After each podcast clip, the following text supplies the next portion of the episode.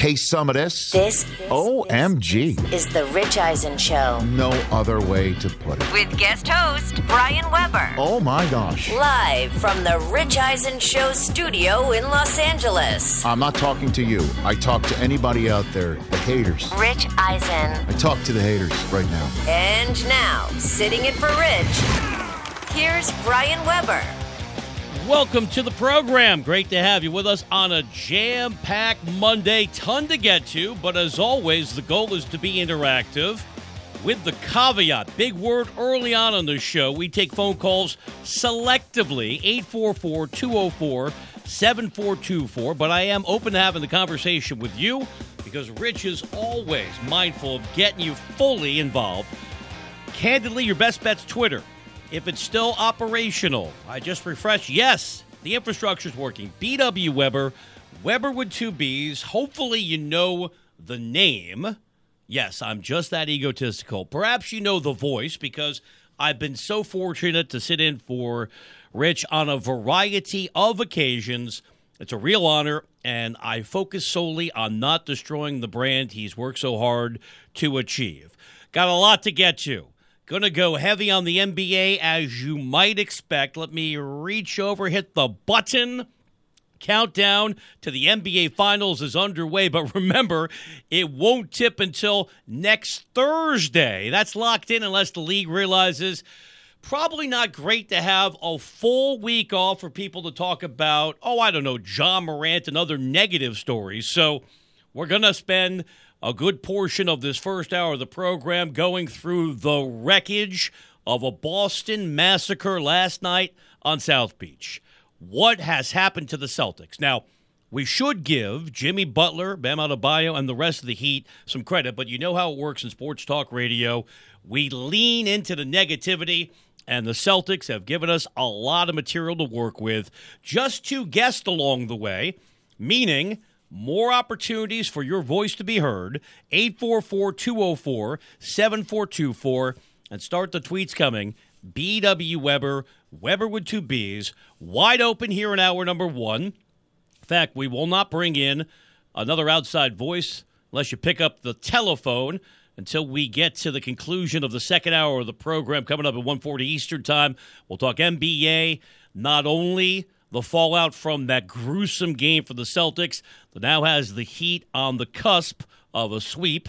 We're also going to spend a lot of time, coming up in the next hour of the program, getting you fully lined up for the closeout possibility for the Nuggets tonight here in Los Angeles as I come to you from our Regal studios, furnished by Grainger in Southern California. Will the Lakers show up tonight? We'll cover it all with Kurt Helin, lead NBA writer for NBCSports.com, and then because this is the Rich Eisen Show. I listen every day when I'm in the car or I watch the tremendous visuals. I don't say TV anymore because, as you know, it's streaming gloriously on the Roku channel. Rich Talks Hockey. Brrr, turn on the red light. So we'll spend a little bit of time. I'm not going to devote a huge portion of the final hour of the program. But at 2:40 Eastern time, we'll bring in a man who I'm predicting, even though I try my best to come with 5 hours of material and cram it into a 3-hour bag, I only need 4 questions to get the best out of Pierre Maguire, the longtime hockey analyst. You saw him ice level for years on NBC. You can see him currently as the postseason has been phenomenal on the ice. He's part of an ensemble show called Stanley Cup Central, produced by the league on YouTube. 40 minutes from now, we're talking golf. I'm not breaking down stroke by stroke the winning equation that Brooks Koepka utilized to bounce back from his meltdown at the Masters and win the PGA Championship. As you heard on Westwood One, phenomenal coverage as always over the weekend. Koepka taking the Wanamaker Trophy for the third time. I want to expand our focus. What does that victory mean for the LIV Tour?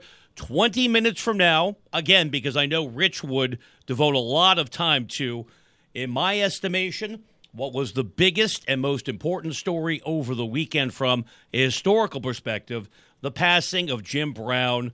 We'll talk about his life and legacy, and here's a preview And I'm only 53, not 83, but my gimmick getting into the business a million years ago was I knew history. And yes, I've been replaced by a search engine. AI is coming for my job next. But since this is in my wheelhouse, not only is Jim Brown the greatest football player of them all, he's in the conversation amongst the short list of the most talented, versatile athletes we've ever seen. Brian Weber in for Rich. Where is Rich, you might wonder? Well, if you were listening, you heard last week, and Susie Schuster, the better half of the Eisen household, was laying out the itinerary the other day. Rich and the entire show are in New York. Not only a triumphant return to the Big Apple, where Rich grew up, but this is a big day for the show. The whole gang in New York City for the Sports Emmy Awards tonight.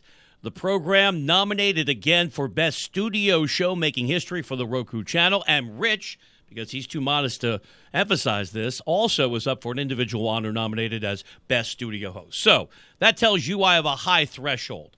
I really got to step my game up, and I've already meandered for a couple minutes. But as a fill-in host, I want to establish we can have the conversation and who I am if you care at all. Who are the Boston Celtics? What has happened to this franchise? The easiest knee-jerk reaction, and if I was rolling phone calls on WEEI or any of the other outstanding radio stations across New England, today is Fire Joe Mazzulla Monday. And I get it. And Joe is not aiding his cause to keep that job, a job, remember, he was never supposed to have. This was a team that made it to the NBA Finals last year, had a 2-1 lead over the Warriors, in large part because of the coaching acumen of Ime Udoka. And Udoka obviously made poor decisions, not only in his personal life, but it impacted his professional career arc, got fired for violating a team policy, although he's rebounded quickly. And if you saw his introductory press conference in Houston, nobody seemed to care about the circumstances of his departure in Boston. But one of the primary reasons why Udoka transformed that team was their buy-in defensively. And I'm not breaking it down possession by possession, but Boston last year was the second-best team in the postseason defensively. This year, they've been an absolute disaster. Is that all on Mazzulla? I'm not here to tell you. I'm an insider. I'm not in that locker room, but a lot of what happens defensively comes down to the identity of a team, how the coach prioritizes what the focal point is going to be, and then I think most significantly, the buy-in from the players. So in the NBA, of all the leagues, it's a player-star-driven league. And Boston has not only a first-team All-NBA performer in Jayson Tatum, Jaylen Brown just behind him on the second team, which qualified him for a Supermax contract. That tandem, remember, they're both young, not even close to turning 30. That tandem, considered to be the best young duo in all of hoops, broke through to make it to the finals last year. Had to believe when Milwaukee got stunned by, yes, Miami, and I will get to the Heat. I'm not just going to throw dirt metaphorically on the Celtics, but did you see that game last night? And it occurred to me watching the absolute lack of energy and the laissez-faire, the overwhelming sense of dread from the Celtics, and I can understand that perspective. They're down 15 at the half. Next thing you know, they're down 30 after another monumental third quarter, as Miami put together also in Game 1 on the road in Boston. But here's the Celtic team that had to believe internally when Miami defeated Milwaukee. Remember, the Bucks had the best record in all of basketball in the regular season. If we're going to have context, Giannis did go down with a back injury, did come back, but certainly a mitigating factor. Although that cost Mike Budenholzer his job. Mike's a two-time head coach of the year award winner in the NBA. He got whacked because his team underachieved. If Mike couldn't survive, what are the odds that Joe Mazzulla is employed whenever this series ends, which could be as soon as tomorrow, with the Heat looking to close it out. And yes, the series is over. This is not Hot Take Alley. In fact, I'll steal from the graphic I saw on TNT. I scribbled it down. And we knew it to be true.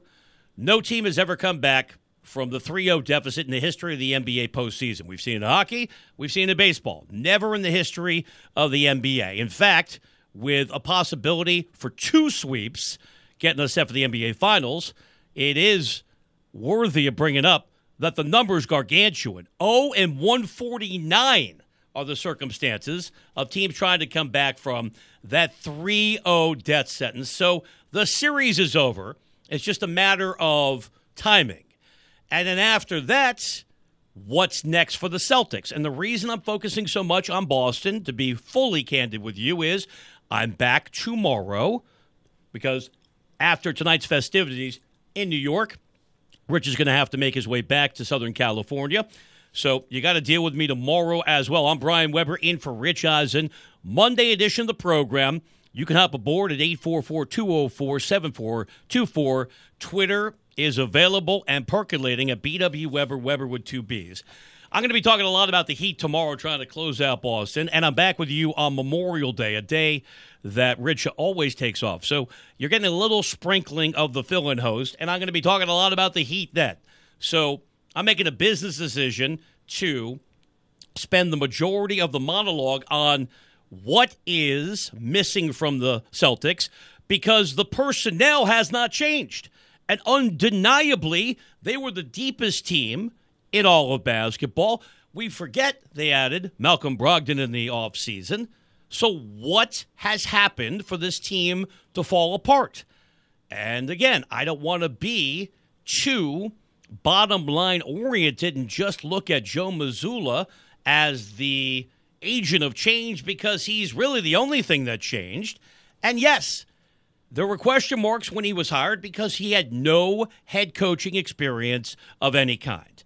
So a lot of this is on Brad Stevens. And remember, when Brad decided or was encouraged to move to the front office, either way, that led to the coaching change. Boston's working on 3 coaches in 3 years.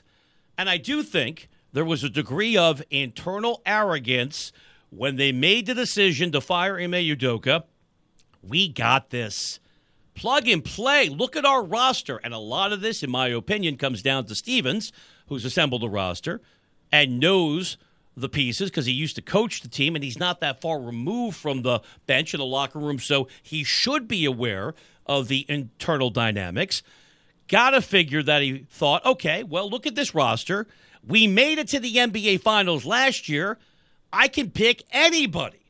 I can make this work. And, hey, Joe, you're here. You're doing a nice job in practice. I know you're not even 35 years old. You'd be the youngest coach in the NBA. I know you have no head coaching experience.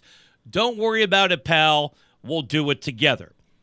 Because remember, organizations win championships, as we learned in The Last Dance. And if you're old enough to remember the debacle that was the Chicago Bulls, Jerry Krause, the late Jerry Krause, thinking that you don't need Jordan, you don't need Pippen, you don't need Rodman. The organization is the reason why that dynasty was born in Illinois. So a lot of this comes down to arrogance, in my view, from Brad Stevens, that he picked a guy who was not qualified nor prepared for this job. Now, Joe's doing all he can, not only to act like he fits into New England. I figure he's going to be talking about Goodwill Hunting next. You've heard all of the jokes about a guy watching The Town every day.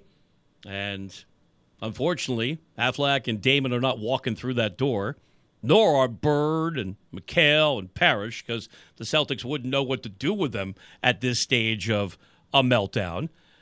Joe postgame said all the right things, but it just felt like he had read a book, Coaching for Dummies, or had watched too many postgame press conferences, especially in the NFL, when all these guys go, John Wayne, we lost because of coaching. It starts with me. They weren't ready to play, is effectively what Joe Mazzulla said after that hideous performance yesterday. And I'll be candid with you. Part of me was not disappointed. Obviously, I want a great game to talk about, but I'll be fully upfront with you because no show integrates sports and entertainment better than the Rich Eisen Show. If you are aware of Prestige Television, it was also the second to last episode of Succession last night. So I'm watching the game. Understanding now I can hit that button anytime I want to and see what's going on with the funeral of Logan Roy. And once we got to 30, I will be very upfront with you. I did not watch the entire fourth quarter. I know. Shouldn't say that out loud. I will not be back with you tomorrow.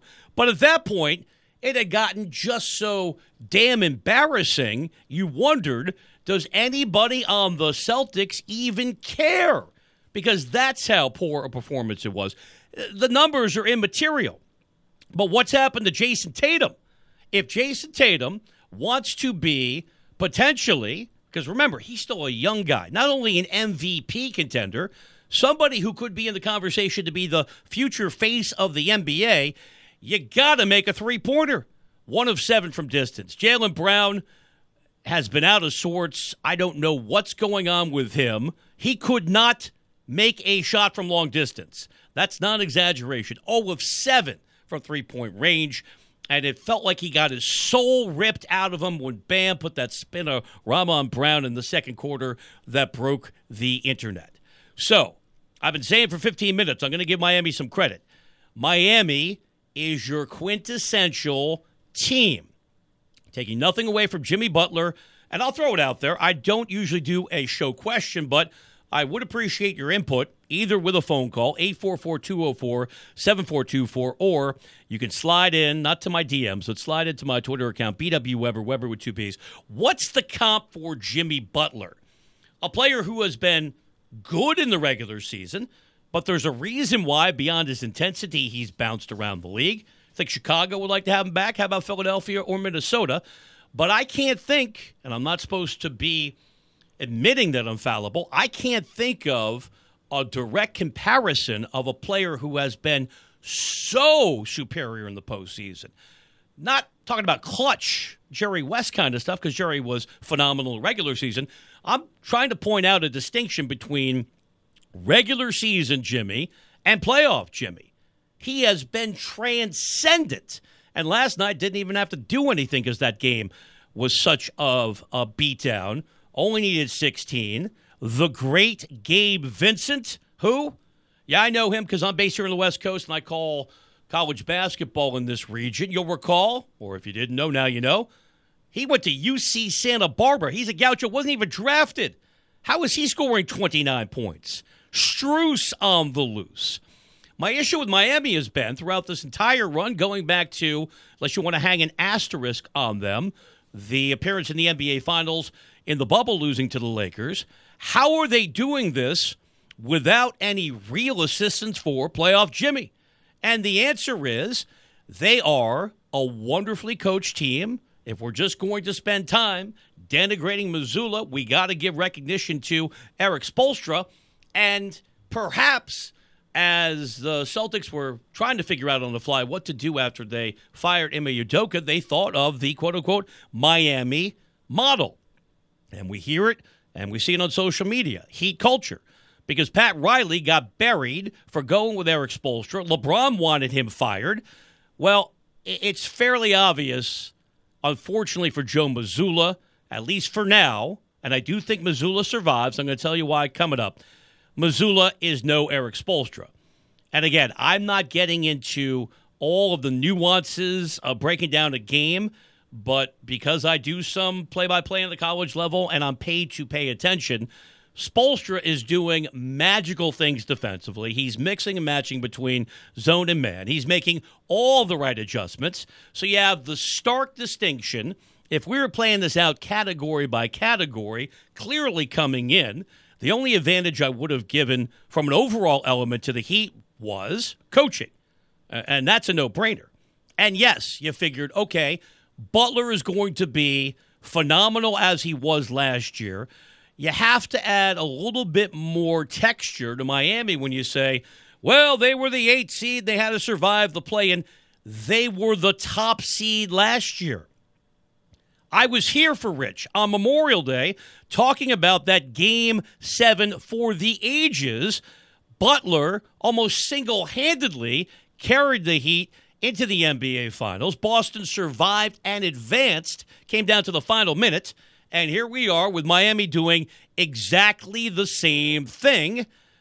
Some of it is flat-out effort and commitment and tenacity. Miami wants it more.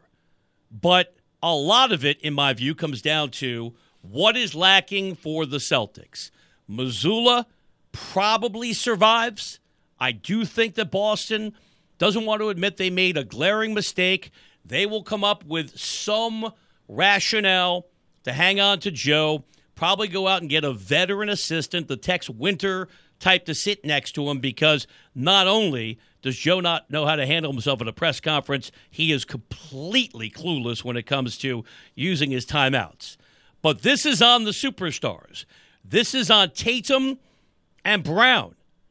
And we have to have a conversation. I'm going to do it moving forward. Does this still work? Is this a good fit? Remember, Brown, according to reports, was miffed when his name came up in the Kevin Durant trade talk, because he had to be thinking, what, you're going to move me? What about Tatum? But we all know this is Tatum's team. So if you're a Boston fan, you can tell me on Twitter, BW Weber, Weber with two Bs, what's the postmortem?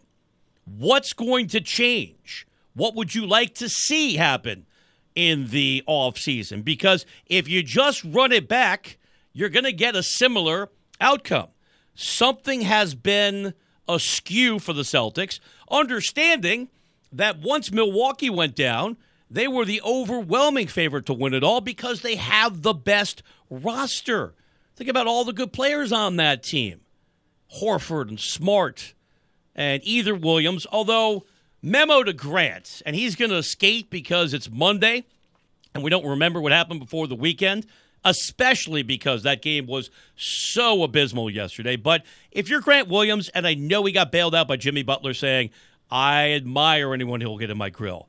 How about this?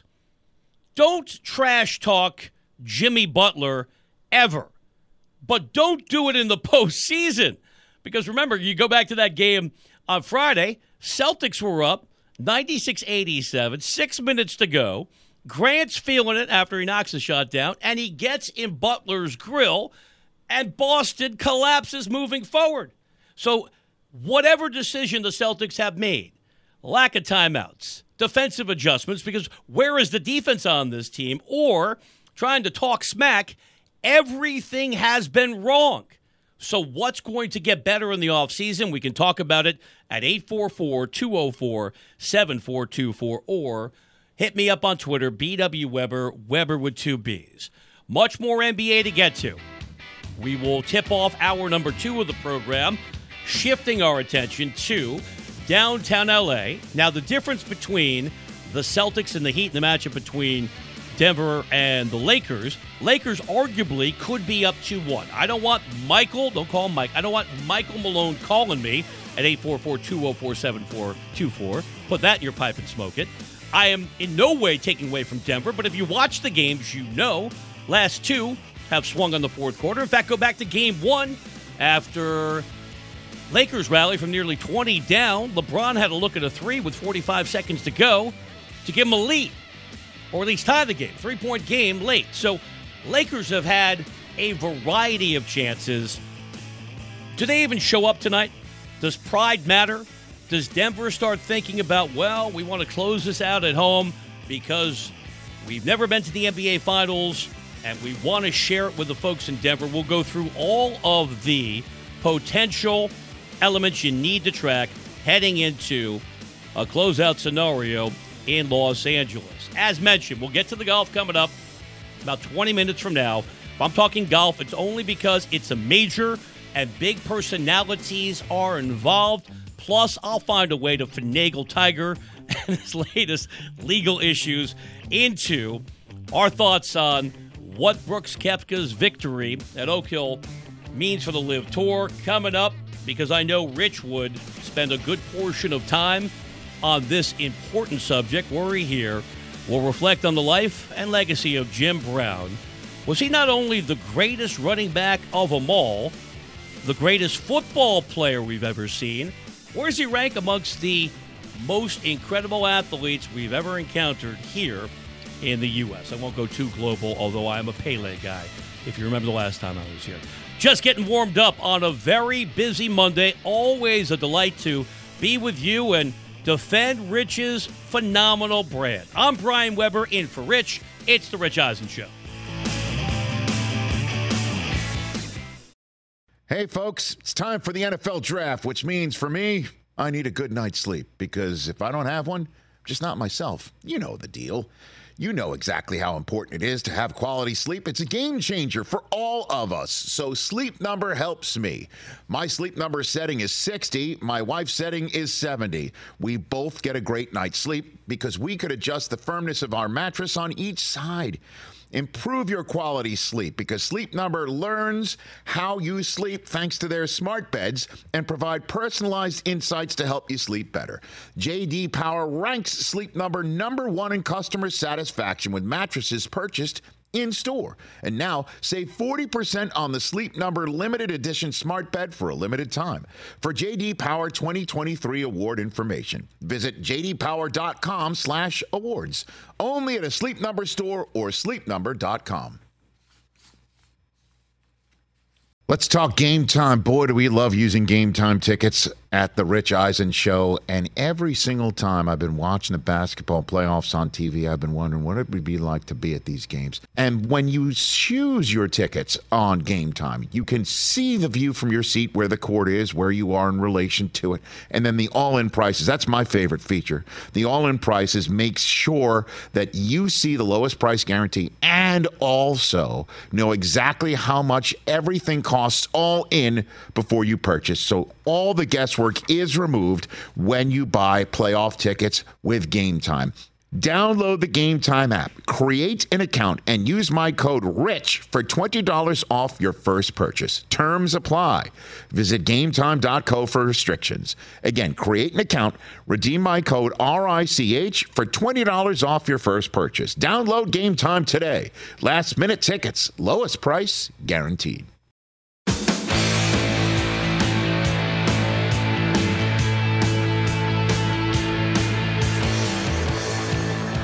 Welcome back to the Rich Eisen Show Radio Network. Brian Weber in for Rich. I am sitting at the Rich Eisen Show desk, furnished by Grainger, with supplies and solutions for every industry. Grainger has the right product for you. Call quickgrainger.com or just stop by.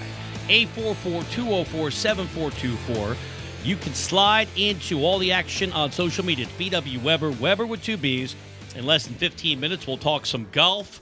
I am not taking you stroke by stroke, recapping what went down in Rochester, but we will expand the focus to give Brooks Koepka his recognition, especially his ability to bounce back from, wasn't a full collapse. It wasn't Norman-esque, his boss now in the LIV Tour at Augusta, because you also have to acknowledge that Jon Rahm was spectacular going back to the Masters, but Koepka learn from that process, really wasn't that tested, and able to maintain that one-shot lead he had the rest of the way.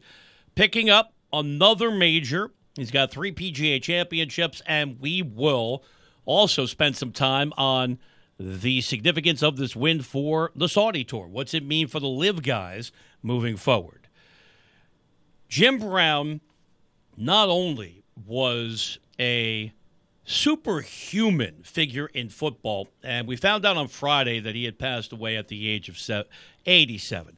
Jim Brown was also a transcendent individual from a standpoint of society, since, as I mentioned, nobody talks more about the nexus of sports and entertainment than the Rich Eisen Show. Jim Brown was one of the first people to cross over from being a sports hero to somebody that we saw on the big screen. In fact, and I know the young people right now are groaning, story time with Uncle Brian. I'm not taking you back to the black and white film of Jim Brown being unstoppable, going back to his days at Syracuse, where he was a lacrosse player. And if we're talking about the greatest, most talented, versatile athletes of them all. Undeniably, Jim's in that conversation with Jim Thorpe. People forget that Wilt Chamberlain, beyond being the most dominant basketball player we've ever seen, also excelled at track at Kansas. Wilt went on to play pro volleyball briefly after basketball. Jim Brown, when he decided that he wasn't going to take a low ball offer from Art Modell and walked away from football at the age of 30 while he was in the UK shooting the Dirty Dozen, changed the entire paradigm for athletes after Jim Brown because he bet on himself. And he said, I can do as well or better trying to become a movie star. And he wasn't ever a box office smash, but Jim Brown was in a lot of good films and beyond the Siskel and Ebert bit I could do, because The Dirty Dozen, if you ever catch it late night on Turner, flipping around, still holds up. Jim proved that you could parlay success on the field into making an impact in showbiz. And beyond that, and I'm not getting political, but there's no way you could reflect on the legacy of Mr. Brown without mentioning all of his important work in the civil rights movement, what he meant to inner city America. I'm, as mentioned, in Southern California. Jim, for years, worked to combat gang violence, especially here in L.A. Jim Brown was a larger-than-life figure. If we're just talking the hierarchy of the greatest running backs of them all, in my mind, he's clearly number one. You can pick whomever you like from your generation. Remember when he walked away at the age of 30. That bears repeating. This is not a Gale Sayers having to retire situation or Sandy Koufax having to give up baseball because the arm just would not respond anymore. Jim had enough pride and knew his own value that he wasn't going to accept the low ball offer from Art Modell and figured, let's give Hollywood a shot, and he made it work. So if we're just talking running backs, Jim's, in my view, clearly number one, understanding that Emmett has the all-time rushing title.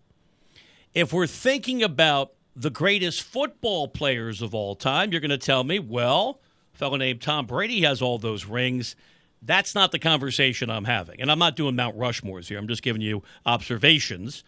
Tom Brady is the most accomplished football player of them all, unless you want to talk Otto Graham, and now I'm doing Mad Dog Russo here. But Otto Graham won a ton of championships, also for the Cleveland Browns in the 1940s, back in the All-American Football Conference. But I'm not going to get too far in the weeds here. Jerry Rice was the player I thought was the greatest all-around football player, and maybe I'm biased because I saw him in his prime when I was a local television anchor in San Francisco. Jerry, the best wide receiver of them all. But I don't think it's really that much of a conversation. I think Jim Brown was clearly the greatest football player we've ever seen. I did not see him in person because he didn't come into the league until 1957 and left at a very young age, but I grew up watching NFL films.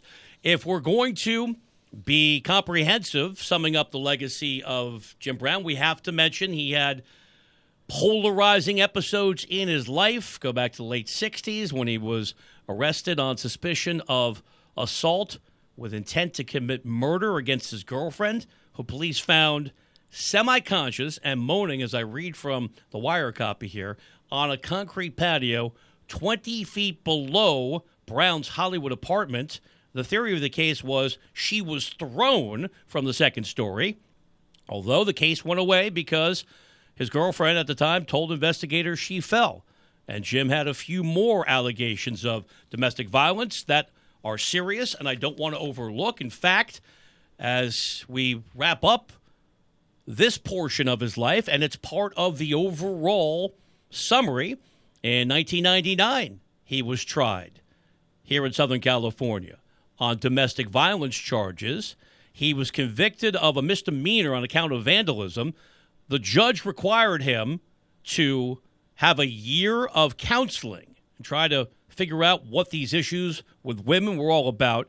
Jim Brown refused and instead had to face a 6-month jail sentence, and he served 4 months. So I'm not just going to sit here and go into the platitudes of Jim Brown.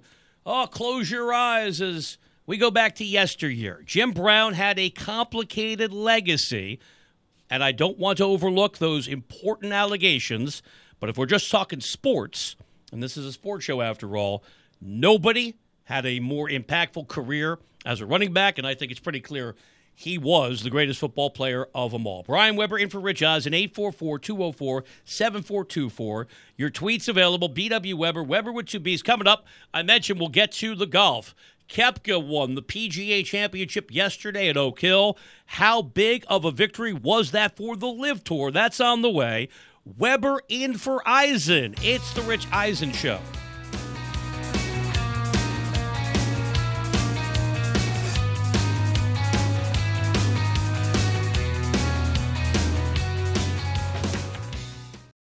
Afford Anything talks about how to avoid common pitfalls, how to refine your mental models, and how to think about how to think. Paula, while certainly you can mess up on $1 million a year, it is far less likely than it is on $30,000 a year. Right. I would meet wonderful people that were struggling with a budget that was super tight. It was 100%. You need to make more money. Make smarter choices and build a better life. Afford Anything, wherever you listen. What's up, everyone? It's Reality Steve, your number one source for all things Bachelor Nation and reality TV. Every day, I'm giving you the behind-the-scenes juice and your info on all your Bachelor Nation stories and also interviewing some of your favorite reality stars. My name has been synonymous with spoilers, but I'm so much more than that. Give me a listen. The Reality Steve Podcast, part of the Believe Network. Just search BLEAV on YouTube or wherever you listen.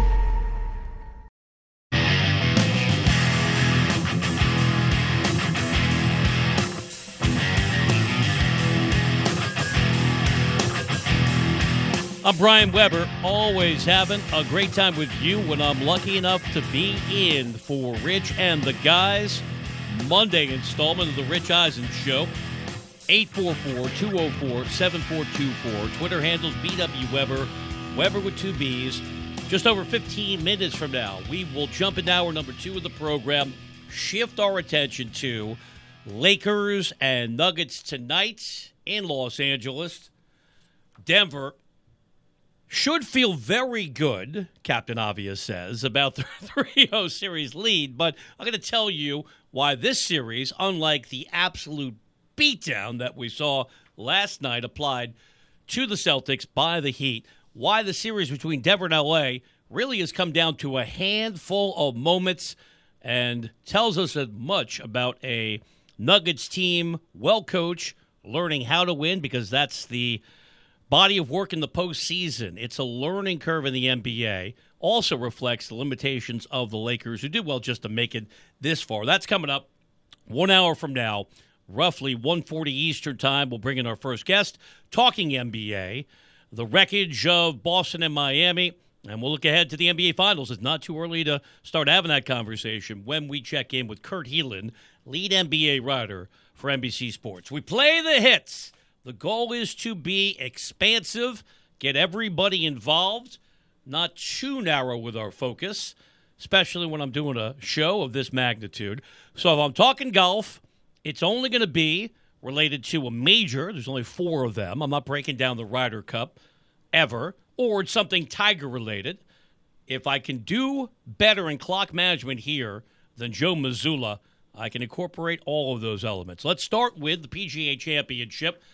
Saw it, CBS, hello friends. You heard great coverage, of course, with our partners on Westwood One from Oak Hill. So if you are interested in the actual details of what happened, I'm not going hole by hole, but a good sign if you're a Brooks Koepka fan that there was no lingering hangover from what he failed to achieve at the Masters. And I don't want to split the baby here, but it would be unfair to Koepka to say he gave away the green jacket. Yeah, he didn't play well over the final 18. And remember, the schedule got funky because of all the rain. They had to play all of those holes on that marathon Sunday. But to me, the takeaway from the Masters was far more about Jon Rahm's brilliance than Koepka having a historic top 10 countdown, days to remember and days to forget kind of swing of emotions. So Koepka, compartmentalizing, maintained his focus. He's excited when the PGA rolls around. Most of us, to be fully honest, don't care that much. Remember, PGA used to be in August. It became even more relevant than it already was. It's the least prestigious of the four majors, clearly. But with the overwhelming attention we now pay to the NFL, by the time we get to August, most of us, not only in the talk show business, but as fans, are far more interested in training camps and preseason football than the final major of the year. So they pushed it to May, trying to get it a little bit more resonance.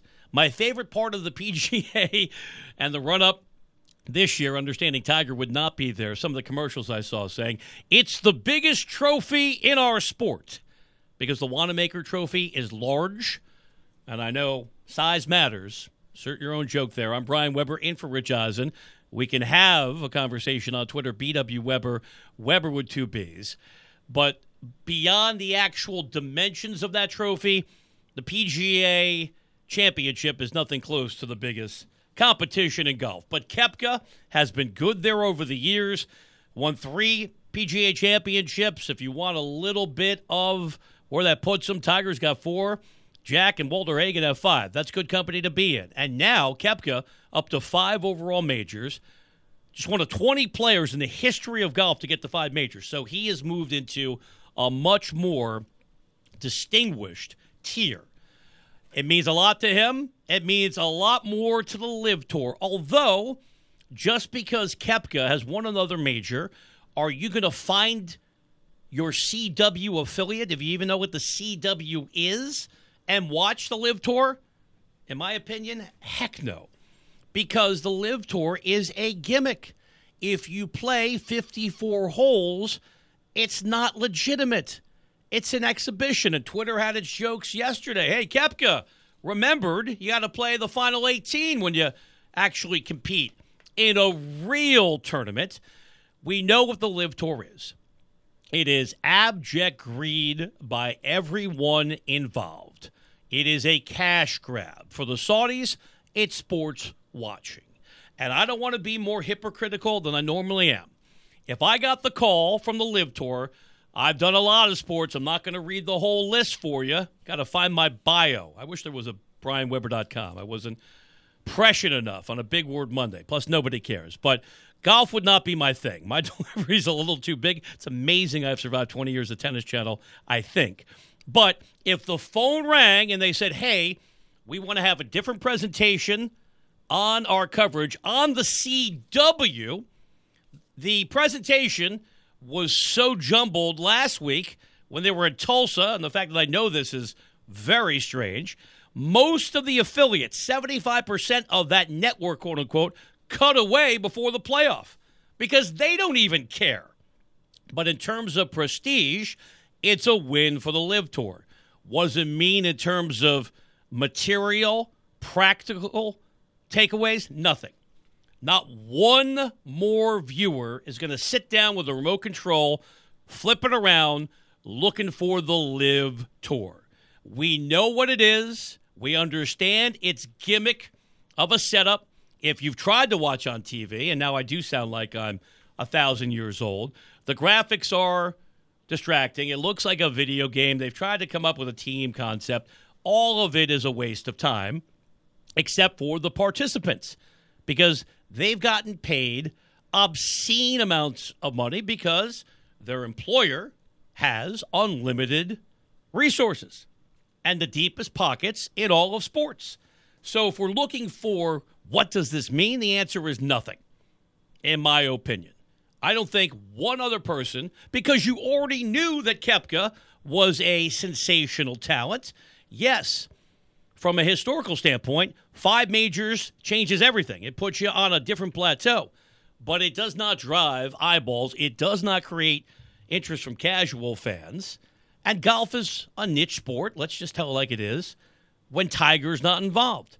So if you care at all about the legal battles between the tours and the Justice Department, interviewing golfers during the week heading into the PGA Championship in upstate New York and Rochester, yeah, that's an interesting sidebar topic. And the continued sanctimony from Phil Mickelson, who was irrelevant, although you got to give Lefty credit. He played damn well at Augusta, saying that he views his job as to hold the PGA Tour accountable. Phil, just be honest. You wanted the money. And there are a lot of reports that Lefty needs the money because reportedly, allegedly, he likes to gamble. Reportedly, allegedly, you can read Alan Shipnuck's book for all of those details. But if Tiger's not out there, most of you don't care. Unfortunately, very unclear when we're going to see Eldrick again. Another procedure trying to keep the leg from being as much of a negative factor as it was. So painful to watch him limping around Augusta. Tiger is a grinder. However you view him, this is his identity. He's going to be out there, even if he has no chance of being competitive. And I know he's shown glimpses, but you got to do it for 4 rounds. And unless they change, this would be ironic, unless they change the tradition and the bylaws and let him ride around in a cart, where's Casey Martin, his Stanford compadre, when you need him, that's not happening. So unfortunately for Tiger, it's only a question of what's the future look like when we see him? Is he really going to be out there looking like half the person he was? If you're interested in Tiger, though, you can always follow what's going on in the tabloids. And I was generous today. I could have spent more time on the fallout from his legal case. If you don't know all the details, his former girlfriend is suing Tiger for $30 million, in part because he alleged, or she alleged, that he had agreed to allow him to continue their relationship. She was going to be able to stay at his house for 11 years, and then, according to her allegation, the locks were changed. She was lured to an airport and told by an attorney the relationship is over. She says there's an NDA involved. A judge claimed that was not a relevant matter in a court case on Friday. Winding down here in hour number one. That means we got a lot more to get to. We'll get back to the NBA. We'll check in with Kurt Helin, lead NBA writer for NBCSports.com. Straight ahead, are the Lakers even going to show up tonight? With LeBron, I don't think they mail it in. They're not coming all the way back from a 3-0 deficit. It's never happened in the history of the NBA. Will D'Angelo Russell even be allowed to play tonight? Has he been on the floor? I've seen him. Or is that the ghost of D'Angelo Russell? As Denver looks to make history, complete the sweep. If not tonight, they get it done in a few nights at home in Denver, advancing to the NBA Finals for the first time in franchise history. Another big hour on the way. Pick up the phone, 844-204-7424. I'm Brian Weber, in for Rich Eisen. We roll on The Rich Eisen Show.